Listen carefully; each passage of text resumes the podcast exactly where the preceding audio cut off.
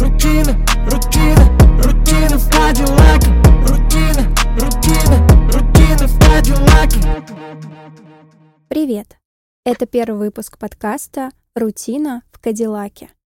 Поэтому сегодня я расскажу немного о себе, о подкасте и о том, что, скорее всего, вызывает самое большое количество вопросов, почему у него такое название. Итак, начнем. Меня зовут Марина, мне 31, и сейчас я живу в Тбилиси. В моем случае из-за огромной любви к этому городу и стране. С 9 до 6 я бизнес-аналитик в крупной IT-компании. А после тут могла быть amazing story, как в 6 вечера я превращаюсь в супергероя, спасающего мир, или в участника тайного клуба. Но все более прозаично. Я просто занимаюсь другими ежедневными вещами. Делаю асаны из йоги, готовлю вкусные эстетичные завтраки, в обед гуляю с интересным подкастом в наушниках, а по вечерам выполняю упражнения от Блю-бабушки. Не знаю, о чем подумали в этот момент, но это классный сервис для изучения английского. К сожалению, это не реклама. Я просто его очень рекомендую, как однажды его порекомендовали мне. Вероника, привет! А еще читаю художественные книги или книги для развития по интересным мне темам. Смотрю с разной степенью познавательности видео на YouTube и занимаюсь доп. проектами, такими как, например, этот подкаст. И это моя любимая рутина. И как вы, думаю, поняли, мы как раз переходим к главной идее подкаста. Если бы еще несколько лет назад мне показали, как будет выглядеть мой день, я бы сказала, повторять одни и те же занятия каждый день, что за скукота. Еще несколько лет назад мне было важно, чтобы каждый мой следующий день был максимально не похож на предыдущий. Чтобы каждый день было что-то новое и супер увлекающее. Ведь, во-первых, я исследователь, тут небольшая вставка из Human Design, кто знает, тот поймет. А во-вторых, мне все очень быстро надоедало. Но в какой-то момент, как бы странно это ни звучало, мне надоело это постоянное стремление к поиску чего-то нового, потому что у меня оно шло рядом с чувством незавершенности.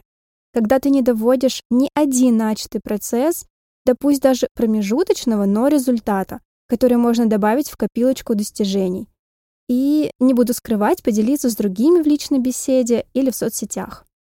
И тут включился уже упоминаемый мной исследователь, только уже чуть более рациональный, со словами «А давай попробуем совершать те действия, которые вызвали у тебя интерес и симпатию, и которые в ближайшей или долгосрочной перспективе принесут результат на протяжении, например, месяца».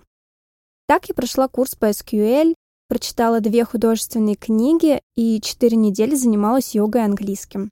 А еще так в моей жизни по чуть-чуть начала выстраиваться внутренняя опора, Появилось больше уверенности в себе и меньше тревожности. Как я это отследила? Один из пунктов моей рутины, в том числе, это заполнение ежедневника 6 минут.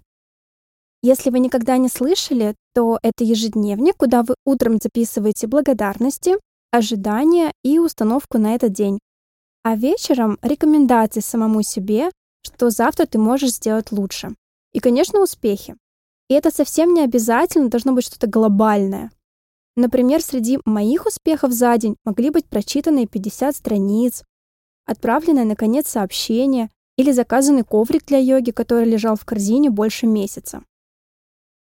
Заполнив воскресенье, переходим к итогам недели и измеряем свое состояние по 20 пунктам. Так вот, через месяц несколько моих показателей выросли с 6 до 9 баллов. Не могу сказать, что это далось мне супер легко первые дни я уговаривала себя известными, думаю, многим фразами.